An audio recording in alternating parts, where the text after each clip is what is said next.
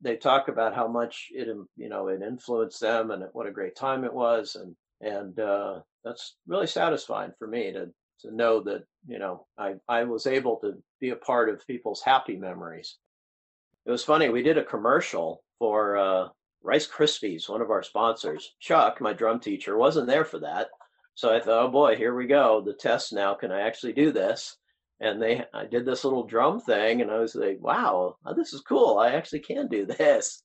Here we are, 50 years later, and you're still talking to me. and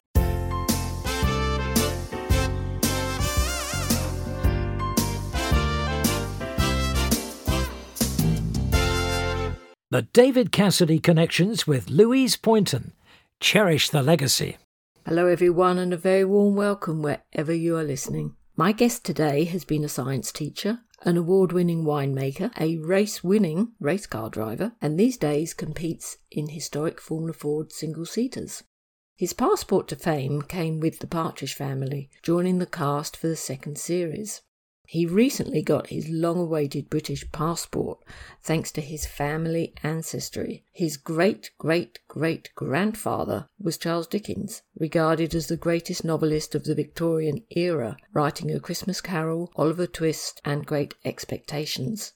His grandfather was Alan Napier, who played Alfred, the faithful butler in the Batman television series. His mother, actress Jennifer Raine, father Peter Forster, a renowned director, television and film actor, and his stepfather Whit Bissell, a character actor. But the world knows Brian Forster best as Chris Partridge, the youngest boy in the Partridge family and the group's drummer. On September 25, the Partridge family will be 50 years old, having first aired on ABC that day in 1970. In our conversation, Brian reflects on his acting years, working on the Partridge Family, what he learnt from his co stars David Cassidy and Shirley Jones, talks about his passion for motor racing, and why he and his wife might move to the United Kingdom.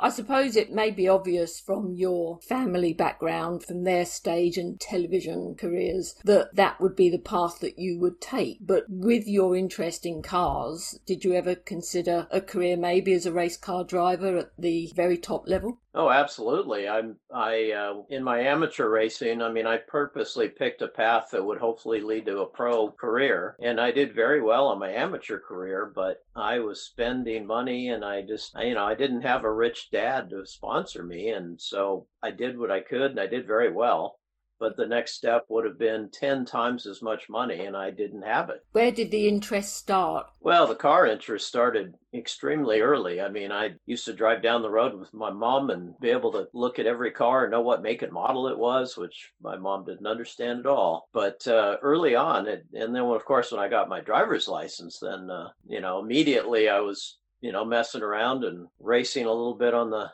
Mulholland Drive in the Hollywood Hills, and luckily I figured out that that wasn't too smart, and uh, so really the the legal official part started when I was 20, I guess. For anyone listening who isn't familiar with what Mulholland Drive is, can you explain just how dangerous that mile and a half stretch of road is? Well, it's funny because Mulholland Drive is featured in so many TV shows and movies you know the classic scene of the couple necking up up on the road overlooking the city lights that's mulholland drive mm. um, and mulholland drive stretches for 30 40 miles it ends up up in out in the the on the coast around malibu mm. but the part that we raced on was only a couple of miles long and it's the only stretch that had no driveways or cross streets but if you went so it seemed safe but if you went over the side uh, your car, many cars. There's Dead Man's Curve, which is featured in the Dan, Jan and Dean song. There's I hiked down there one day. Hiking is maybe not the right word, and there's still cars down there from who knows when. So luckily, I uh, I wasn't one of them. What is the appeal of racing for you? You know, it's it's hard to explain, but it's just something I'm very good at, and I like it's I've been good at other things in my life, but you don't get a trophy necessarily at the end of the day. And I like having the the recognition that I'm actually good at something, and I'm very good at it. Really, I mean, I think, you know I try to be modest, but I have proven that that I can actually do it. But I think, and a big part of this is that from the time of the Partridge family, all I ever heard was, you know, you're the guy in the Partridge family, you're the guy in the Partridge family. Well, including in my racing. Well, one day at the racetrack, somebody referred to me as the guy that won the race you know not the guy that's on the partridge family and i that was a big moment for me. It was nice to finally have something besides the partridge family to be known for. Do you remember your first race win? Yeah actually i can. I was uh i was racing in a class called sports renault a closed wheel car with a renault engine and I'd been kind of moving my way up toward the front, and this other guy and I had been kind of battling, and I made a pass on him, kind of bumped into him and spun him out. And I felt so guilty that I had done that. I actually slowed down waiting for him to catch up, and I was going to let him back by, but he never came back. So I won. And I was like, oh man, that was an empty win. But then it was a double race weekend. And the next week, the next day, I beat him fair and square uh, and led from start to finish. So I'm like, okay, good. I, I did deserve it. Absolutely. Yeah. Where, where was that race? That was at Laguna Seca. Good track. Is that one of your favorites? I suppose it is. yeah, Laguna. win there. Well, that helps. Yeah. Yes, I love Laguna Seca. Uh, you know, the setting, if, if nothing else, you know, close to Monterey, and and it's such a legendary track too. It's been there for so long. The Bell race on the same track as know all the greats. You now race in historic Formula Ford. Yeah, Exactly. Yeah, I have a 1977 Tiga built in England, um, racing in Formula Ford uh, vintage, and we have really good fields, and we're having a lot of fun. This car that I have has been was sitting in my garage for 10 years, and at my wife's encouragement, I finally I was to sell it. I thought if I'm not going to use it, I might as well get rid of it. So I resurrected it, and uh, needless to say, there were some issues throughout the year, and finally, it's a horrible looking car, although that's going to change but uh, I ironed out most of the problems, and yeah, I was running up front. Were your family supportive of your racing? No, not at all. I assume we're talking about my mom and dad. My mom, yes. yeah, yeah, yeah. My mom just never. Oh, she hated it. She saw one of my races in Atlanta when I went to the runoffs, and she played. You know, I'd drive by, and my friend was with her, and goes, "Oh, there he goes," and she'd point off in the opposite direction. Where? She just had no no interest whatsoever. Now, my mm-hmm. dad, one of these, I don't know if you can see it, but there's a little trophy in there. Yes. And that has my dad's name on it. Now, my dad, I think, did a commercial. I don't know. I'd heard rumors that he had raced a time trial or something like that, but um, I think this thing actually came from a commercial or something. I don't think he actually won anything. It wasn't a racing career that you carved out, it was an acting career. Were you aware of the Partridge family before you got the part? Oh, absolutely. I mean, you know, it was the number one show the year before I was on it. And I remember being in elementary school and we danced around to I Think I Love You. And, uh, you know, little did I know I'd be on it. And when I did get the part, I was so excited it was ridiculous. Um, so, yeah, I knew all about it. My mom started me in commercials when I was seven um, primarily to get money to go to college because that was her. She was determined I'd go to college, but she couldn't afford it. Um, and I did very well because I was a pretty cute kid. And uh, along the way, I did Brady Bunch once and Family Affair once. Well, I did a, a safety film called The Talking Car. One of those films they show you in elementary school about how to cross the street safely. And um, they used that as my audition reel essentially they had heard about me the partridge family people that is and they asked to see that film and then i interviewed i was the only one there wasn't a mass cattle call of kids and they actually interviewed my mom as well because since the mom has to be there as a guardian the whole time they wanted to make sure she was compatible as well mm-hmm. and there you go that's how it came about and you say you were beyond excited yeah. Oh yeah, I was very very excited. Yeah, I ran around the neighborhood screaming, and all my friends, and uh, you know, I don't. I think they were pretty excited too, but I think in the end they were probably like, "Okay, enough, enough, calm down." Have you got any recollections of your first day on on the set? Well, not the first day on the set, but the first photo shoot. There's a bunch of photographs. If you see a photograph with me wearing a blue striped shirt well, it's blue primarily with white stripes. Mm-hmm. That was my personal shirt. And my mom always used that for my auditions, and she called it my lucky shirt because I usually got the part. And so that we did all kinds of different poses of this, that, and the other thing. And um, there was one where we have our faces sticking through a picture frame as if we're in the picture. And I was right underneath Susan Dey, whose legs were literally spread out for my shoulders because I'm lying on the floor and she's standing above me. And uh, that was kind of kind of interesting. So I definitely remember that. And I remember everybody being really nice to me. I mean, they all knew each other, obviously.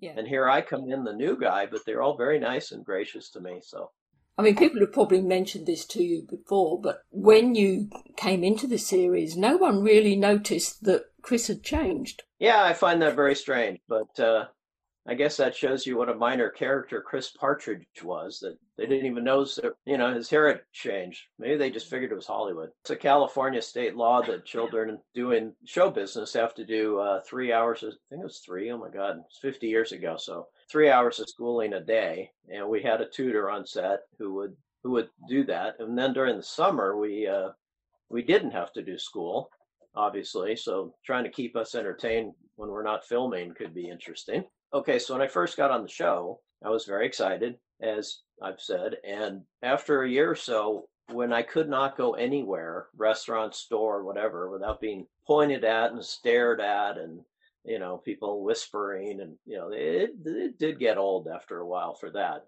But the actual work and being on the set and, and all that was great. Did you become like an extended family? Somewhat. I mean, it. I think people assume that we're together even when we're off the set. You know, that over the weekends we're, you know, partying together or whatever. But you know, playing together in the case of little kids. But now, pretty much when the week was over, we're back to doing our own thing, and then back on Monday. So, but in the sense that you know we we're an extended family. Yeah, there were spats now and then or disagreements, and just like any family would have. But we also shared obviously a lot of good times as well. What are your fondest memories? There's a whole lot. I mean the the people I worked with, and I don't just mean the actors. I mean, uh, you know, the lighting guy and the camera guy and the, the grip guy. You know, those are. You know, I think they purposely hired crew that were good with children. Um, all of us kids, you know, we could probably be a little bit of brats, and uh, but the crew was very patient with us. So the memories of the people were good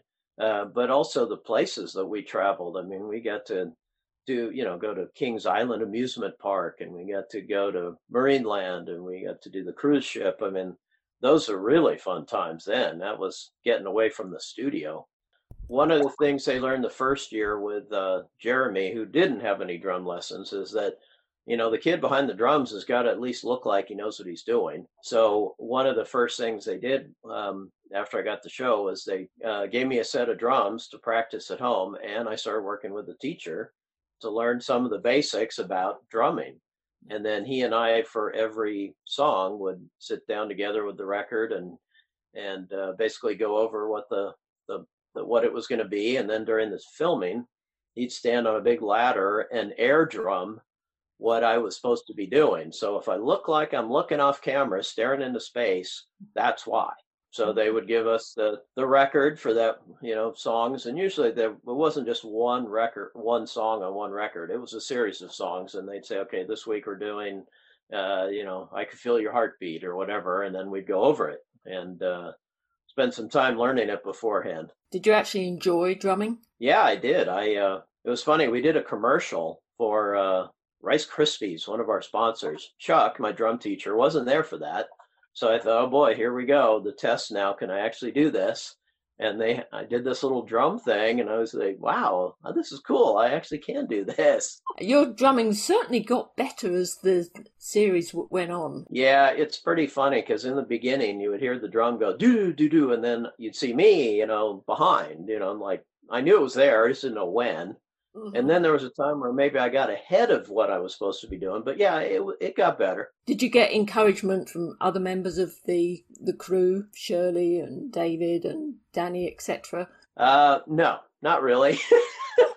Actually, it was funny because David. So David is a real musician, and you know, here I am crashing away on cymbals, and even though the loudspeaker's on really loud, you're gonna hear me.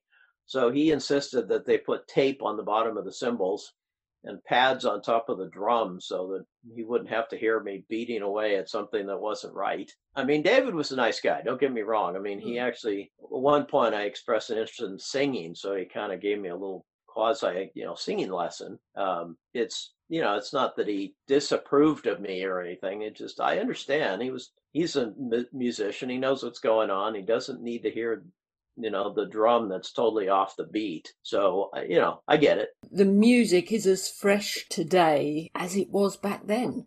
Yeah. Well i'll tell you what's funny is that one of my classmates in high school his brother was tommy tedesco i'm sorry his dad was tommy tedesco in the wrecking crew. And he made a film called The Wrecking Crew, and he invited me for the showing and and all that. And so Hal Blaine, who was the drummer that I'm actually, you know, who's on the records. So I watched this, and The Wrecking Crew was an amazing group of musicians, and everybody, the singers, I mean, they were top notch people. Um, the music style was not my style. I think I was more along David Cassidy's style. I wanted to, you know, listen to Led Zeppelin and Jimi Hendrix and the Who and all that. But so style wise, not my thing, but uh, but definitely well done music. Are you proud to have been a part of that? Yeah, absolutely. I, uh, um, you know, here we are 50 years later, and you're still talking to me, and people people are interested, and uh, people have great memories. When I do autograph shows, you know, and people come up to me all day long, you know, big smiles on their faces, saying how much, you know, how much it meant to them and all that. It's, it's really, it's cool to be a part of history like that. What made the Partridge families so popular? Was it the storylines that they addressed, faced up to moral issues that were being faced in everyday life? And as a family, everyone came up with solutions to problems. Uh, you know, did people perhaps think, well, if the Partridge family can cope, I, I can cope. What, what was the appeal? Well, that's funny because you just touched on all the things I would have said. Which okay, oh, go go. Okay. no, it's true. I mean, the show was kind of uh, revolutionary. I mean, so you had the Brady Bunch, and they had the divorced family or whatever, but it was a little too everything was perfect and all that. Partridge Family. So here you have a single mom raising kids um, and touring around in the band with mom. You know that I think that was a big part of its appeal. And yeah, well, like you're saying, the dealing with the modern issues of the day, with you know, with Lori talking about women's lib and women's rights and you know the little battles that went on between her and Keith about that. And then you know you combine that with this cool psychedelic bus and uh, the music, of course, and it was it was a formula that was re- that really worked. Let's look back at some of those episodes. What was your favorite? Well, my favorite episode is anything where I got to say more than "Here comes Keith."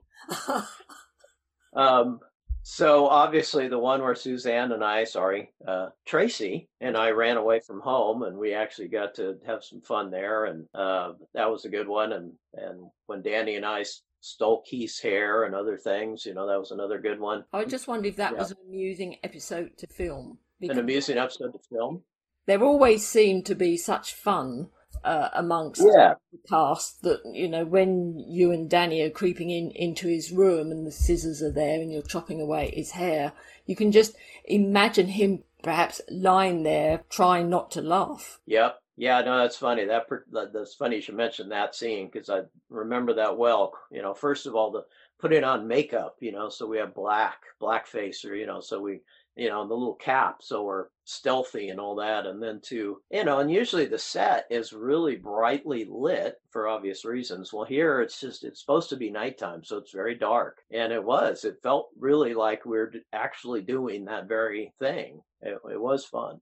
You mentioned the one where you and Tracy run away from home. You like that one. What about the uh, Dr. Jekyll and Mr. Partridge? Yeah, that was, um, I think, a little over my head at the time. I didn't quite understand why that was a big deal, but mm. uh, but I I appreciated it, and it was and it was nice to be able to work with David on a more personal level because we are working with him the whole time, and you know I think he was trying to convey the whole subject matter in a way that we would get and mm. he worked with us. The, thing I remember about that scene the most, or that episode, is being in the park where he takes us to the classical music concert and we're dressed up in a suit and tie and all that. Uh, suit and tie to me and then was misery anyway. Plus, it was a hundred degree smoggy day in Burbank and I'm just going, get the scene over. I this is miserable. but you know, we did it. What about the final scene where you find him sitting in the garage all alone and that was a very cruel thing to do. I was only trying to be good to them and helping them. You know, it's funny because I do remember that scene as being pretty true to form that I I I think he did a he was a very good actor and I think he portrayed the image of, you know, you guys really hurt me and all this stuff and I remember actually kind of feeling that we actually had and so it, it it was pretty poignant. But did you ever learn Beethoven's Fifth Symphony on the drums? um, yeah, there's there's one beat. Boom. There we go. Got that part. Got that. What about the other guest stars who came on the show? Did you have much to do do with them? Any engagements with some of the the bigger names from films and stage. Well, that was another bonus for the working on the Partridge Families because by then, I mean, we had people and i don't know if they nest like arte johnson i always admired him from Laugh-In and so get to work with him and um, i think you know of course we're margaret hamilton you know wicked witch of the west um, she was wonderful and my mom was was wonderful and got her to autograph photos to me. And she didn't just get any of them she got original uh, wizard of oz pictures. And she um, captioned them things like you know like her pointing out the window and the flying monkeys saying go get brian and bring him back to me you know signed www i mean right. I, I still i have those up on my wall. I mean that she was wonderful. So yeah who else? I mean people that i knew howard cosell i mean who who would have known not that he was somebody that i was like oh boy you know i emulated him but you know i knew he was somebody and here he is on our show. So we got you know Rob Reiner who went on to amazing things. Uh, you know, so got to meet him and work with him. So yeah, we it was all kinds of people. Can you describe what it was like working with everyone? Well, one of my favorites was Dave Madden. Dave was just absolutely hysterical. And when things got crazy, or you know, if we all got tired, or like, God, do we have to do this again? We could always count on Dave to make us laugh uh, Shirley also. Shirley was such a trooper that, you know, being in the business as long as she had, she kind of knew what was coming, but she was full of laughter and, and stuff. And David had his moments of spontaneity and laughter. Danny was always Danny, hmm. um, you know, kind of, okay, what kind of trouble is he going to get into this time? Or uh, what line is he going to forget this time? we got along fine most of the time. So Susan Dey, you know, we uh I didn't get to work with her a whole lot, but uh you know, she was nice. You know, overall nobody there was no bad apples. We all got along. Like I said, we had our moments of hilarity, we had our moments of frustration, but in the end we stuck together and made it work. When it all came to an end, did you keep in touch you know, I had missed out on a lot of things. My friends are going off to play little league and they're going surfing and they're doing all this stuff, and I had to go to work. And so for me, when the show ended, I was so excited to go back to school, go back to normal school, and see my friends again, and you know, and all that. It was a little bit of a time warp in a way because all of a sudden I jumped in, I popped into the middle of uh, what would that be, eighth grade or something, and you know, all of a sudden I'm I'm like the alien but uh, I was glad to be back in normal life. Um, people often think that we became, you know, that we just stayed in touch the whole time, and you know, we all went our own separate ways. And my analogy is always like, okay, well, you worked with so and so 20 years ago, 30 years ago, well, now 50 years ago. How many people of those are you actually friends with or actually in touch with? They, yeah, yeah, okay. I mean, I'm not trying to be a downer. I'm just, that's kind of the reality. You just, life moves on. But since we started doing the autograph shows, which has been, wow, 15, 20 years now, I guess. So Suzanne and I were, you know, doing them together. So I was keeping in touch with her. Shirley, I'd see once in a while. In fact, one of the autograph shows, I was in LA and she said, Well, why don't you stay at our house? And I'm like, Oh, come on, really? And I did one night and it was fascinating uh, to actually stay. And she, just like a real mom, I'm sitting on the couch and out she comes in her bathrobe with, oh, you must be hungry, and a little TV tray of something. And, you know, that was fun. I like that. She had an Oscar, as you know, and she was so so well known for uh, Oklahoma and Carousel. Yet most people remember her as Shirley Partridge. Is that an indication of the impact that television has? Yeah, it's funny how actors will often become more famous for their roles on TV. I mean, just the other day I saw Yvonne De Carlo in a movie. You know, she was uh, Lily Munster, and that's what she's known for but she had an amazing career before that, but nobody ever thinks of that. Mm-hmm. Um, my grand my grandfather, I mean, he did film and television and stage, and then he became the butler Alfred on Batman, and that's what he's known for. So yeah, I think you're right. I think TV just almost seems to have a bigger impact than movies do. It's amazing to me that um, you know people will, even though I had such a minor role, that people will. I'll run into somebody out in the store or something, and they'll look at me and they go, "Hey, did you go out with my sister, or did you go to such and such high school?" They recognize me, but they don't know where from. Mm. And then every once in a while, I get somebody just right away just goes, "You were the guy in the Partridge Family." Like, wow, okay, here's somebody that uh, I, I don't know what to say, but yeah, that doesn't happen. I mean, I'm known in the racing community, and that's important to me. But uh, I understand when I'm out. I have that occasion, like I just mentioned, out in the store.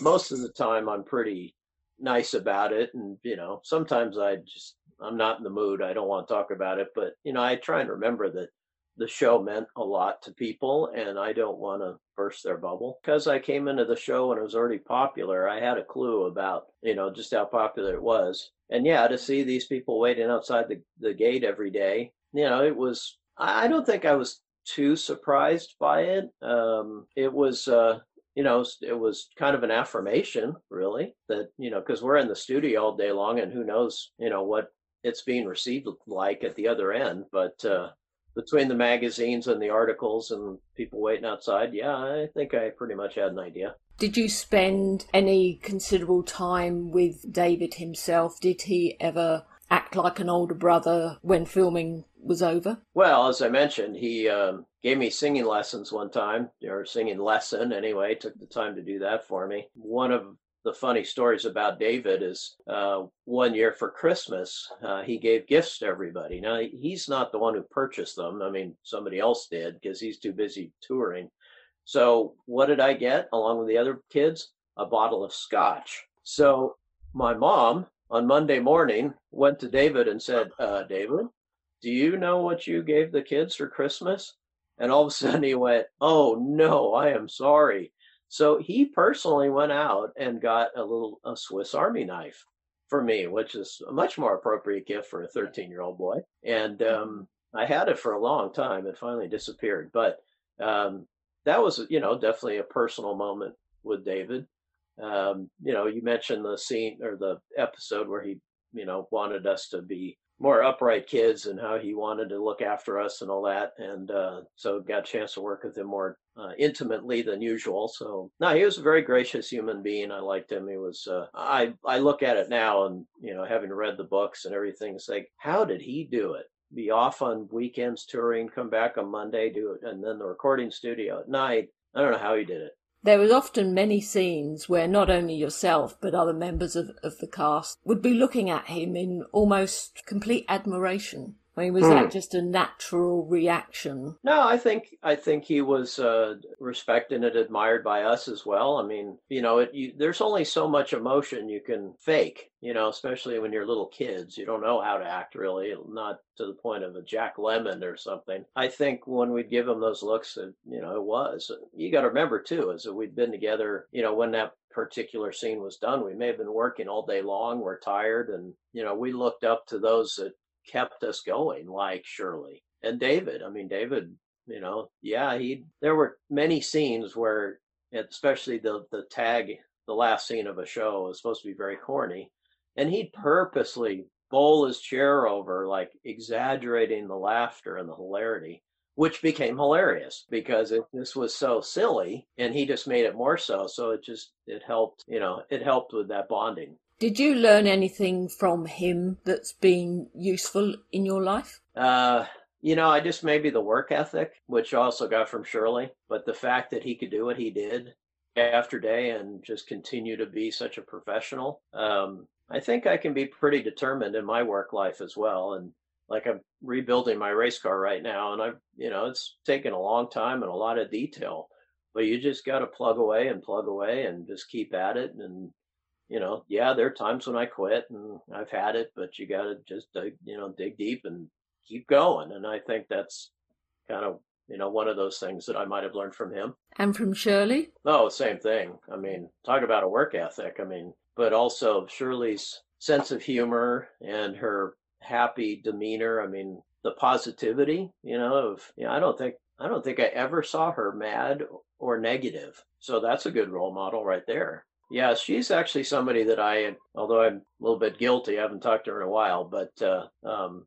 I, I have kept in touch with her, you know, maybe once a year or something, and she's still just as sweet as she was. She'd go, "Oh, hi, how are you? How's how's your wife?" How, you know, she's you know very sweet and gracious. When you finished with the Partridge Family and you went back to a normal life, where did your career take you? Because I think you did some uh, local theatre. Right after the show, I wanted to return to normal life, so that meant going to school. It meant surfing. It meant, you know, doing things that I would do as a 16 year old, um, racing Mulholland. You know, I just, I wanted to. So it was later on that I thought, you know, I, I do love this business. I was born in it. I'd like to do so. And I tried the theater, but that was not until I was 31, I think.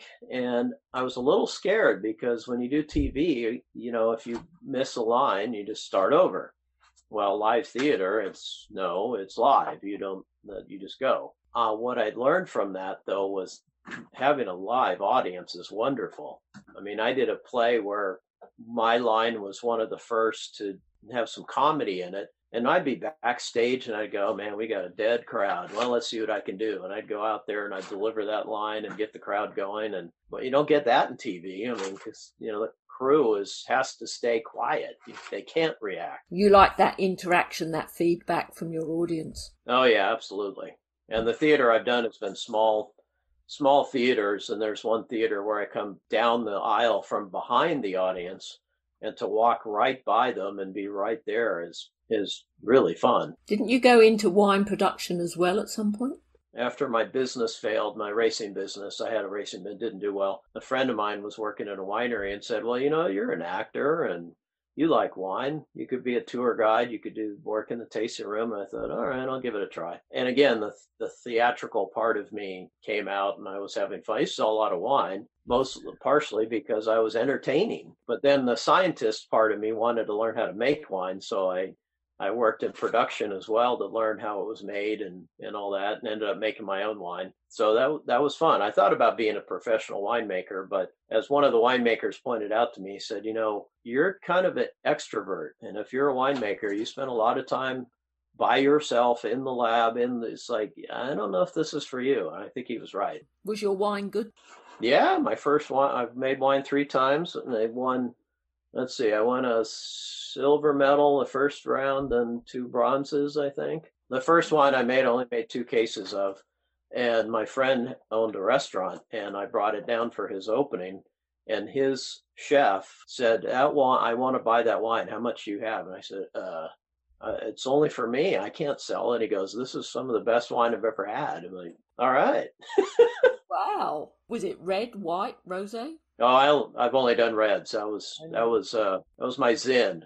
So I've made a cab, Cabernet Sauvignon, and two Zins, Zinfandel. Well, you live in wine country, don't you? Yes, we do. We're sur- we've got a vineyard right next door. In fact, two days ago, the the uh, owner was picking his grapes, so uh, got to wake up to the sound of tractors and and uh, machinery. Yeah, there's so much to it. I uh, mm. I love learning new things, and you know, I took up sailing quite a while ago. Um, well, I really started sailing when I was 12, but seriously when I had the racing business and to learn all the new things and the new terminology. Because by then, I, my racing, I don't want to say I knew everything, but you know, I I'd done it long enough. I'd been there, done that. Well, to do something different was really fun, and it was the same thing with winemaking. It's a it's a combination of art and science. And since I have a degree in zoology, and I'm an actor by nature, there you go, art and science. Because you were a science teacher, weren't you? Yeah, I dabbled in that a little bit. Yep. Yeah, I uh, was a substitute high school teacher at one point, and then uh, I was on my way to getting a teaching credential, but I realized the car racing bug was just too strong, and that I've got to try that. And if I don't do that, I'll I'll be sorry. And well, now we know where that went. So racing has dominated ever since. So when did you first start racing? Uh, you mean Mulholland Drive or after that? After that, when, when yeah. You... So in 1983, I had a uh, Formula V, and I was autocrossing and hill climbing it. But a friend of mine had crashed his car, and he and I were the same size. He said, "Well, you can borrow my suit and helmet, and you can go to driver's school." So I did. And I've been that that was it. I've been hooked on road racing ever since. I've raced all kinds of different things. Uh, in fact, oh, you can walk with me here because these are some of the cars I've driven.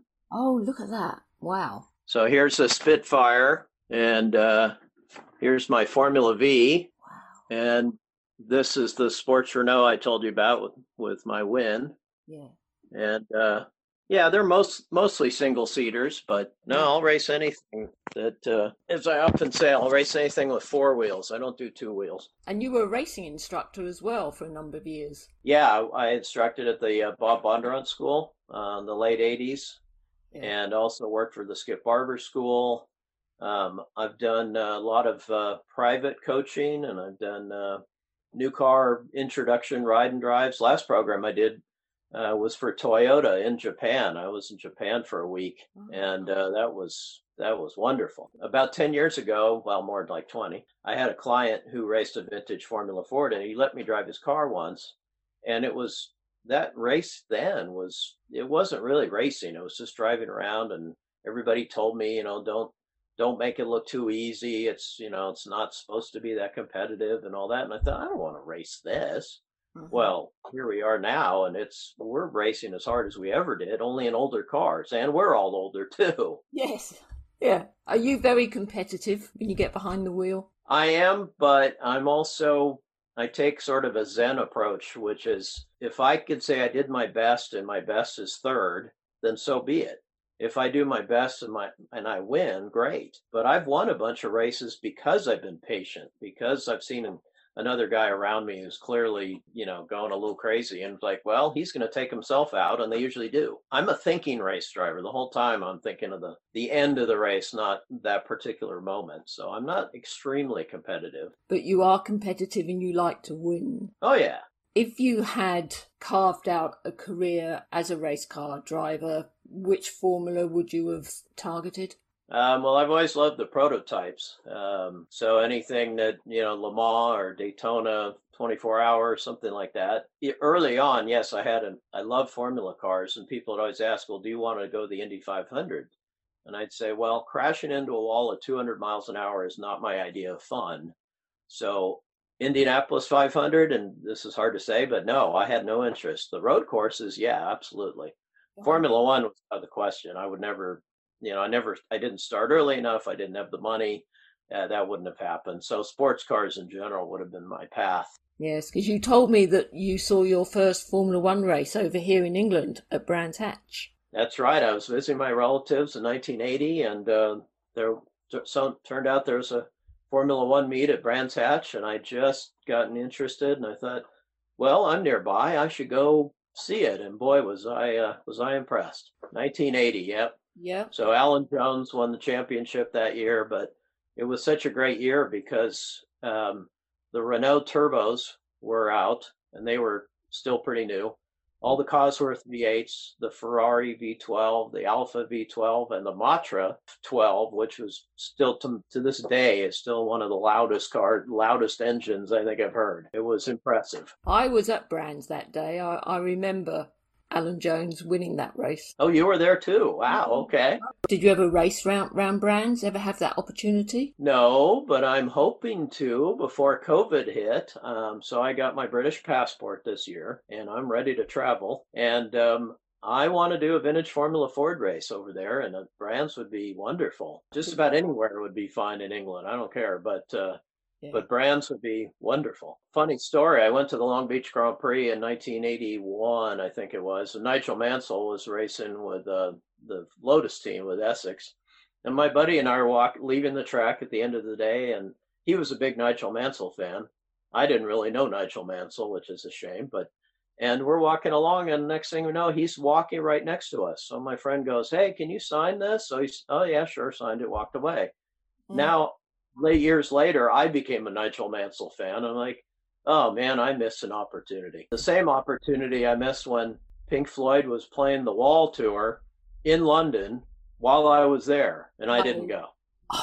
When did you discover about your family ancestry and how far back your British links go? So you are obviously referring to Charles Dickens, who is my great great great grandfather. Yes. And um, I knew about that right away. I mean, this that's on my mom's side. I grew up knowing about all this, and we have some Nick Dickens memorabilia, and um, so yeah, I knew about it the whole time. So uh, um, I think when it really accelerated. So every year there's a Christmas luncheon for the Dickens male heirs, which is held at the George and Vulture in central London. So I basically went, oh, the first time when I was 31 or 32, I don't remember how old I was, but anyway, it's like, wow, these, I, I really am part of this family. And you know, here I am on the tree and everything. So, so I now know that I'm number six in the uh, hierarchy age wise of uh, I think it's 120 or so eligible Dickens male heirs. How much does it mean to you to have a British passport? Oh, it it's so exciting. I mean, I remember growing up, my mom uh, talked about getting it, but I guess the rule at that time, uh, as I understood it, is that my father had to sign off on it as well by the time I was age eight, eight, the age of 18. Well, my mom and dad weren't getting along and it didn't happen. So um, it's something I've wanted to do for years and years. And I did some research and found out it's all based on my family, my father's heritage. And they said, yeah, you're eligible. Here's the form, send us the stuff, and here we go. And I got my passport. What did that moment feel like? Uh, it was had a lot of lot of champagne. Like winning another trophy, huh? Yeah, kind of like that. Yeah. So the next time I go to the UK, I'm going to be able to go through the the line that says UK citizens. I'll have to leave my wife. I'll say I'll see you on the other side. It may be a while for you. When were you last here? 2018. We were there for. Christmas time. Oh, that's right. We went to. Uh, we're looking at moving there, and we like Kent, so we went to Canterbury and stayed in Canterbury for a few days and explored Kent. Mm. So we saw the Christmas Mass in uh, Canterbury Cathedral Archbishop of London was there, and man, what an experience! I've often felt like I'm I'm half and half. That I'm half British and half American, and being raised with English values and English humor and everything else, especially the humor, because my mom was very funny. It felt like it definitely felt like home. You're not thinking about rooting from wine country, are you? To the well, we're thinking about moving, uh, getting a place to rent for a year, and uh, seeing what we think and get to know the countryside and where where we and see if in fact we would want to move. You know, the funny part is that uh, you know England, the UK is always one of its lack of appeal is the weather and it's cold and it's foggy and it's you know well thanks to climate change you guys are needing air conditioners now so you know we can escape the insane heat there and go to what used to be normal for us here what do you consider your greatest achievement? Oh man, marrying my lovely wife. Wow. How long have you been married? Uh, 10 years on the same day as the Partridge uh, uh, 50th. Really? September 25th, yes. It was meant to be. Since the show ended, really, anytime I dated a girl, I had to be careful. It's like, are they, you know, is it because I'm Chris Partridge or do they think I'm rich or whatever? I always thought there was an ulterior motive. So I meet Lisa and her uh, grandparents raised her, and the grandparents just stated they were very restricted on what TV they could watch. And it was, you know, things like Gunsmoke and all that. And uh-huh. so she didn't really know much about the Partridge family. So she fell in love with me because of me. So I like that In fact, she was the one that encouraged me to get the car back together and start racing again. Does she want to drive herself? She does, yes. Oh, now they say a man should never teach his wife how to drive, but. Well, okay, funny you should mention that because I've been a driving instructor and we went to a driving school and she I was her instructor, and the other instructor said, "You realize that marriages end when this happens." And uh, I, you know, did my thing and I'm my teaching style is very patient and I, you know, did what I the, I didn't change my way and she loved it, had a good time and we're still married. Going back back to your racing, is there any particular cars that you would like to have raced that you never had the opportunity to? Well, we have a series over here called Trans Am, and Trans Am is sort of like road racing stock cars, um, but they're tube frame. They're more sophisticated, but I generally like to drive cars that have more horsepower than chassis, and my experience is mostly the other way around. But to be able to uh, have enough power to actually steer out of the corner with the throttle is wonderful. So anything that's you know even NASCAR. I mean, if I had the opportunity that they they qualify for more horsepower than tire. I bet it's fun, but uh, yeah, any of the big formula, not for the like the prototypes, any of those would be fun. Um, but the prototypes are so between traction control and this, that, and the other thing, it takes the driver out of it. I, I like driving. So something that has a lot of horsepower, but not a lot of technology would be a lot of fun. So, what is life like with you now? Well, it's funny because for the longest time I struggled with not being an employee.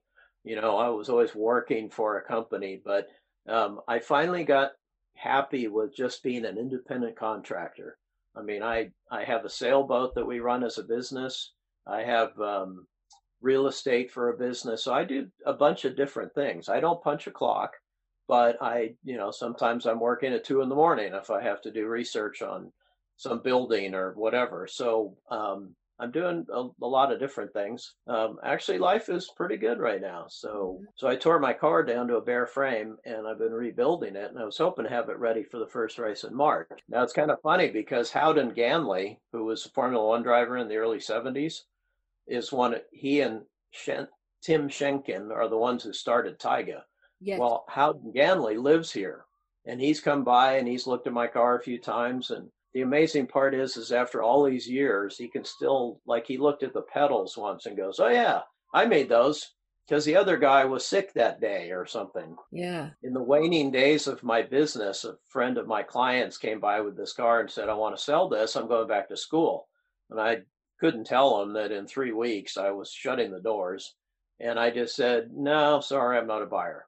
So he goes away comes back well, how about this price? I said, no, I told you I'm not a buyer. So he finally, he loads it up on the trailer and he makes me an offer. I'm like, all right, fine, I'll buy it because I could have parted it out and made money because it was pretty rough. So my mechanic and I said, you know, we got a race this weekend. Let's see if we'll give ourselves a goal. We can't spend more than a hundred dollars and we can't leave the shop to get it ready. Had to we got a free part from somebody that was next door, so we did leave the shop. But I got running and had a ball ended up renting the car out a couple times. It's the only race car I've ever owned that actually made me money. So, you know, I, I've had some fun with it, but it's rough. And I finally just, I got all, you know, I had so much fun last year and meeting Howden and everything else. I thought, you know what, this will be a good winter project. Little did I know it was going to be a COVID project as well. I do, I do like the work. I mean, I'm having fun just optimizing everything and, you know, finding all the problems and correcting them and stuff. So that's the engineer in me, I guess. Ultimately, I would have loved to either be a professional actor or a professional race car driver. The acting, I,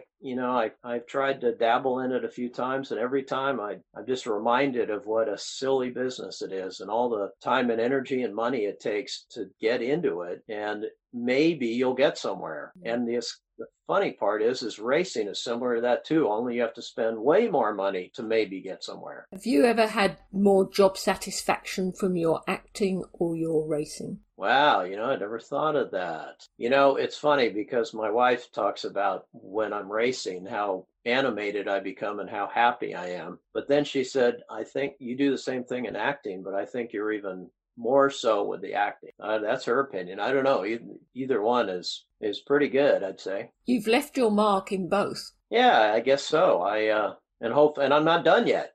So of course you're not. Of course you're not. Yes, exactly. Do you still think you have it within you to win a championship? Oh yeah, I'm I'm pretty confident saying that because those races last year when I was running up front, well, you know, one of the races I was coming down to the finish line and I was ahead and the guy went around and passed me. And my wife said, told me afterward, why did you let off? I said, I didn't let off. The engine is that dead that that I couldn't do anymore. Well, now I've got a fresh rebuild engine that they found cracked parts in and other problems. The chassis going to be, I mean, the car, uh, if I'm not running up front, I'll be, there's something wrong. so. Because you're, you're a perfectionist in everything that you do, be that making the wine, acting, racing. You know, it's funny, as you're saying that, my wife is nodding her head perfectionist. Yes perfectionist. Yes. so um, you know when i got back into the car last year you know i had done some track days you know had some fun solo events but i hadn't raced in a while and i had some doubts. But after a couple races i'm like nope i still got it. I am i you know rusty yes but the basics are still there. It gives you that adrenaline rush. I guess if you're a singer, an actor in live theatre, you need that feedback from your audience. Yep, it's a drug. No doubt about it. You could say that the Partridge family sang about a love there is no cure for. Well, sometimes wanting to be the best, there's no cure for that. And why should there be? Right. I, like I like the uh, reference there, little Partridge family. Uh, mm-hmm. there is no cure for. it. Well done. All right. Um, you know, I, I don't know if I didn't know or was reminded, but that there was a lag time between the show here and what you had over there and that but in the meantime david had already so the music got known first over there um, and then the series whereas here it was kind of simultaneous but yeah that makes a difference in yeah. how it's perceived what is your lasting memory of your days as young chris and what the partridge family has has meant to our generation wow that's a pretty uh broad philosophical question. Um, I mean, the Partridge Family, just the fact that it's gotten this much interest after 50 years is, uh, you know, it's very exciting. It obviously had uh, so much to do with um, people's images and the culture and i mean it's very significant time i mean at the time you know first of all i was very young but secondly you're just you know you're reporting to work we're in a little studio you know we really don't know the impact especially long term. So you know it's one thing to be you know one or two years out but now 50 years out and we're still getting this it's uh it's impressive. That just shows the longevity of it and how good it was yeah, I, I agree. You know, when I do these autograph shows and I have, you know, when I first did them, it was, you know, people our age coming up to me and talking, but, you know, our age at that time being in their 40s. But now they're coming by with their kids and their kids are watching it. And they talk about how much it, you know, it influenced them and what a great time it was. And, and uh, that's really satisfying for me to to know that you know I I was able to be a part of people's happy memories. It's sobering to know that there's only four of us left. Um, you know, and we're all getting older, and it's mm. uh, a little sobering from that point of view. But um, I'm glad that we're uh, participating in in the the 50th and all that. So it's good. How sad did you feel when you learned of the deaths of Dave Madden, Suzanne, and and David? Um, well, they're all sad in their own way. I mean, I was there for Dave Madden's memorial, which was held at the Magic Castle in Hollywood, and we, it was, this sounds weird, but the most fun funeral I've ever been to because we all told stories and you know so many of his friends were actors and comedians and it, was actually a wonderful experience mm. um, suzanne was just an absolute shock I mean, for her to, you know, we'd been doing autograph shows, she's doing fine, and then bang, she's gone. It's like, how did that happen? Mm-hmm. Um, David was sad, and David's was, I mean, the circumstances around it were just so sad. You know, a man that had just kind of been privately haunted all his life and trying to, you know, to live up to an ideal that was not possible. And um, it was very sad. You know, I just, uh, what you know his memorial was very touching. Um, but again just incredibly sad. Should mm-hmm. could have been different. Yeah. But the happiness that the partridge family and david's music brought to people of, of my age um, it was like part of our childhood went that day as well because it was so big. It was such an impact at such a vulnerable age. And it was our first introduction to really good music. Well, that's uh, very interesting as you're telling your experience about that. I mean, that term, the end of the innocence. You know, the, there's a Don Henley song, "The End of the Innocence," and uh, that's kind of what I'm hearing from you. Mm. But uh, you know, with any kind of a grief situation, um, it's you know important to think about how important that person was, but to stay pos, you know, stay on the positive side and what the joy they brought you, and Mm. and uh, remember them that way. I've heard the story about the kids who camped out on Shirley Jones's lawn. They ran away from wherever they because they didn't their broken family and they thought we were a real family and wanted to Mm. join and that's that's a hard one too. But It's, uh, it's tough. I suppose it's difficult to really grasp just how important the Partridge Family home was. It was Yeah. more. It was more than just the music for many. It, yes, there's the family I want to be a part of because I don't have one like that, right, and you know that's that's a powerful message to to take take with you. yep. Mm. Well, I guess that's why we're remembered after 50 years. it's been wonderful talking to you, Brian. It, it's been fascinating. I Appreciate the interview and I appreciate the time about something other than the Partridge Family. So Well, I appreciate your time this evening. I wish you and your wife a very happy anniversary on the 25th. Well, thank you very much. I didn't get married till I was 50. I was married to my career, so Ah, I'm glad to actually have a wonderful woman in my life. Glad- I'd love to be able to wake up one morning and go, So, what's today? And have her go, What? Go, Come on, you don't remember? Take care out there. Yep, take care. Thank you. Thank you very much. All right, bye.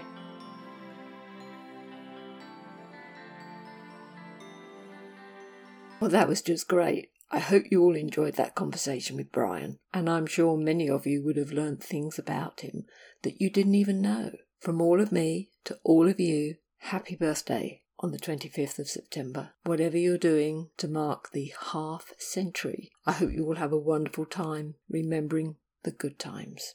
You can find us on Apple, Google Play, Spotify, on any device from any platform. I'll see you next week. Bye.